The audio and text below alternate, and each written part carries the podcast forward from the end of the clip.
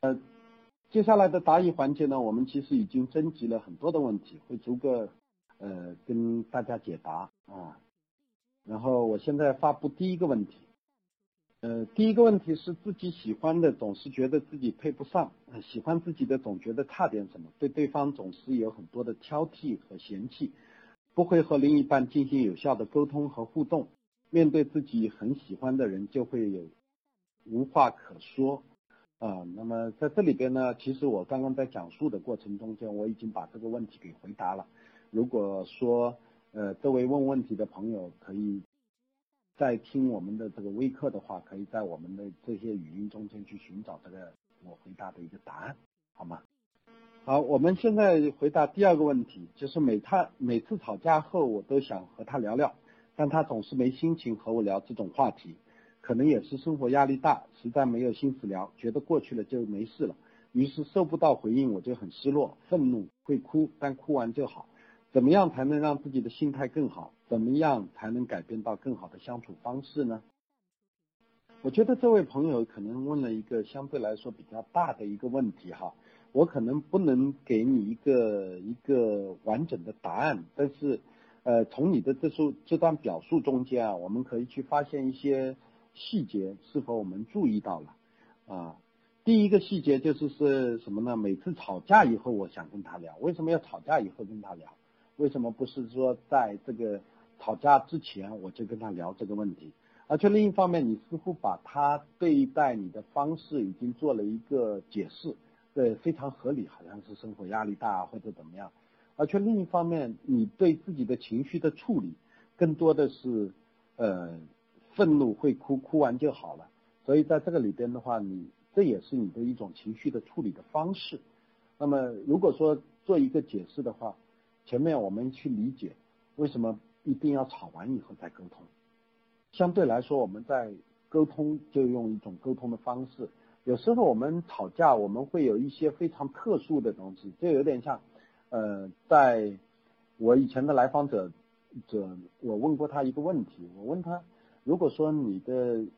你的一句话，你知道对方你的丈夫会有什么样的反应吗？呃，下面你的丈夫会怎么样的一个回应你的方式吗？他说知道。那我说你知道了，为什么还要这样做呢？呃，另一方面的话，我会问他，你们吵架一般是在哪里？有些人说我经常在房间啊，呃，沟通问题在房间啊，当然是躺在床上沟通，我们经常会吵起来。那我说是否换一个地方？因为有时候真的很奇怪。如果你把在房间里边经常吵架，你换到了在客厅正正式式的沟通，相对来说好一点。说或者说要沟通问题，我们去外面找一个地方，可能会改善这种状况。好，第三个问题是结结婚七年了，不喜欢和老公做爱，他亲吻我的时候感觉特恐惧和害怕。我们都是很本分的人，没有外遇，也没有和其他人有爱恋关系。我应。这应该是我们的关系出了问题，不知道怎么改善这种状况。那么这个问题呢，呃，很显然这里边是一一定是有问题的了啊。至于问题出在哪里呢？从几个方面我们可以去理解一下。第一，我们的身体啊，相对来说是不骗人的，因为身体是特别敏感的。如果说这是这种亲近啊，身体的感受好不好，其实是一下子就可以可以反映出来的。所以你说你的抗拒是对对方的一个抗拒，当然，呃，有可能是想跟你亲近，可能你抗拒，或者平时拉一个手，可能你不是很抗拒哈，但是想跟你亲近、亲吻啊、爱抚啊那种感觉，你会亲近，呃，会有一些恐惧和害怕，那么你在排斥这种恐惧和害怕的感觉，这显然是的。第二方面的话，可能就是在这个过程中间。第二方面的话，会不会有可能啊？就是你对你丈夫的有一些些愤怒，然后转化到了变成一种好像是对这种亲近关系的一种恐惧和害怕的那种转换过来的。呃，有可能你内心中间对他有很多的愤怒的感觉，那么可能会转化到这种。因为如果你说了我我是害怕和恐惧的话，相对来说对方可能可以更接受一些，可能更妥协一些。但是你说我恨你。我我我我我建议我很生气，那这样可能我们不敢去表达出来，那么这是一个。第三方面就是我们是否能够有一个机会或者有一个权利去拒绝对方。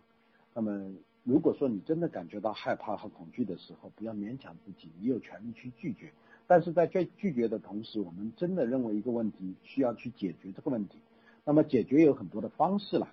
解决的方式可能需要两个人一起做一些夫妻之间的一些辅导，这种辅导的话也会包含着这种性心理的一个辅导。所以相对来说，你们真的想解决一个问题的话，还是一起去寻找一个性治疗师也好，或者说是呃婚姻咨咨询师也好，可以去谈谈。那么我们说积极的去面对这个问题的话，总比回避或者说在那猜测或者在那担心来的好一些，好不好？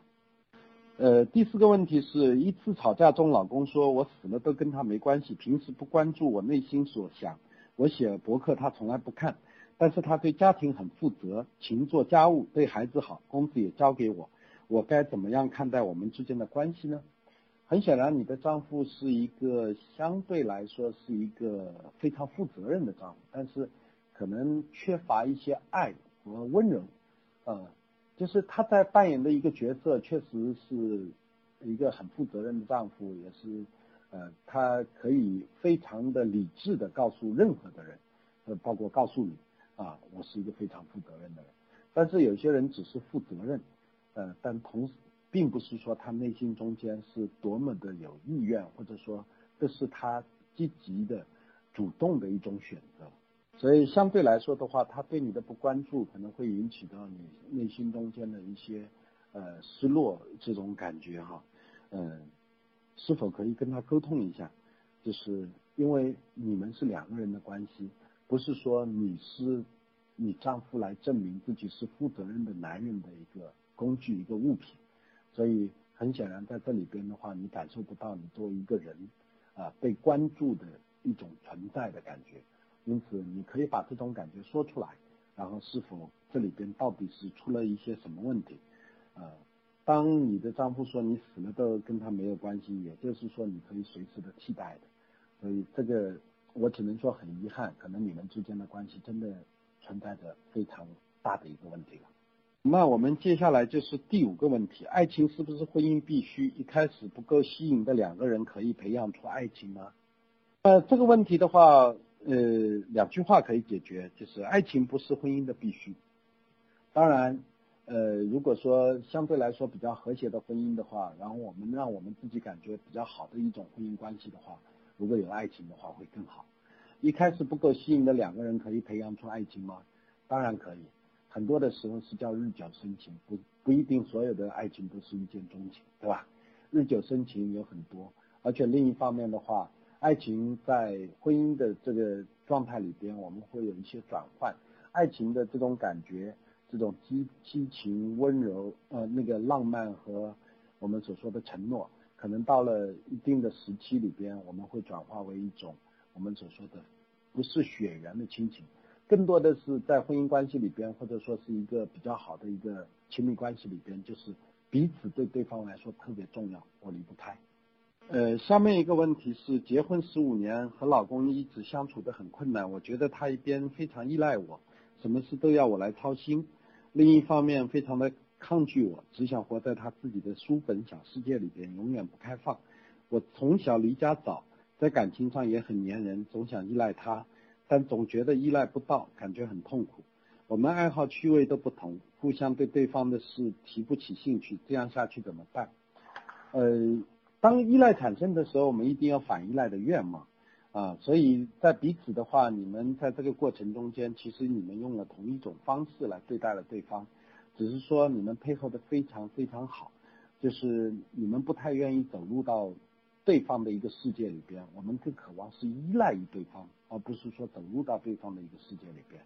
我觉得尝试着去真正的走入你丈夫的这个世界里边，因为他不是说一开始。呃，可能你内心中间会有一些特别渴望对方改变，然后来得到你依赖的对象的那种希望的感觉。所以，我觉得如果说你能够走到你的丈夫的那个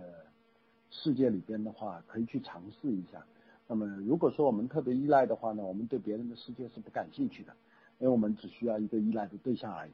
因此，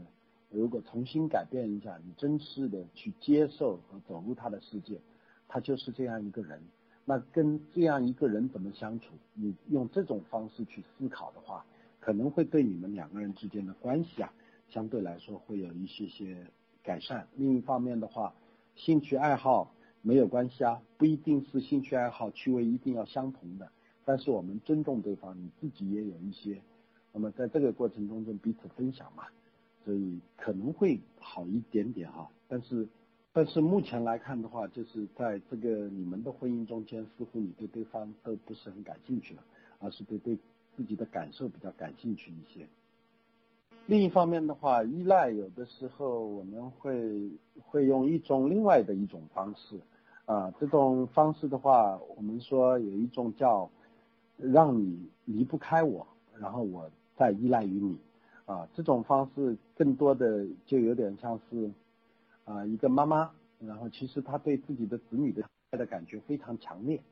但是呢，她会做出一个帮孩子包办一切的这样一个妈妈来，因为孩子特别需要她，如果孩子离开她的话，似乎没办法存活下去，所以这样的话，孩子就不会离开，因此妈妈达到了一种依赖的一种感觉。你们之间的婚姻中间会不会也会存在着这样一个模式在里边？我这个只是做一个思考。啊，做一个看看的一个思考哈，就是你觉得对方在依赖你，或者说你依赖对方，可能你们两个人都没有真正的去呃依赖呢。那么由于时间的原因呢，我还还有很多的问题不能一一解答。如果你希望获得相关的解答呢，也建议大家可以找专业的心理咨询师来给你一些帮助。今天的分享呢就到这里，感谢大家的收听。如果想重听这次分享的全部内容。可以在新乐土的微信公众号账号中间找到，谢谢大家。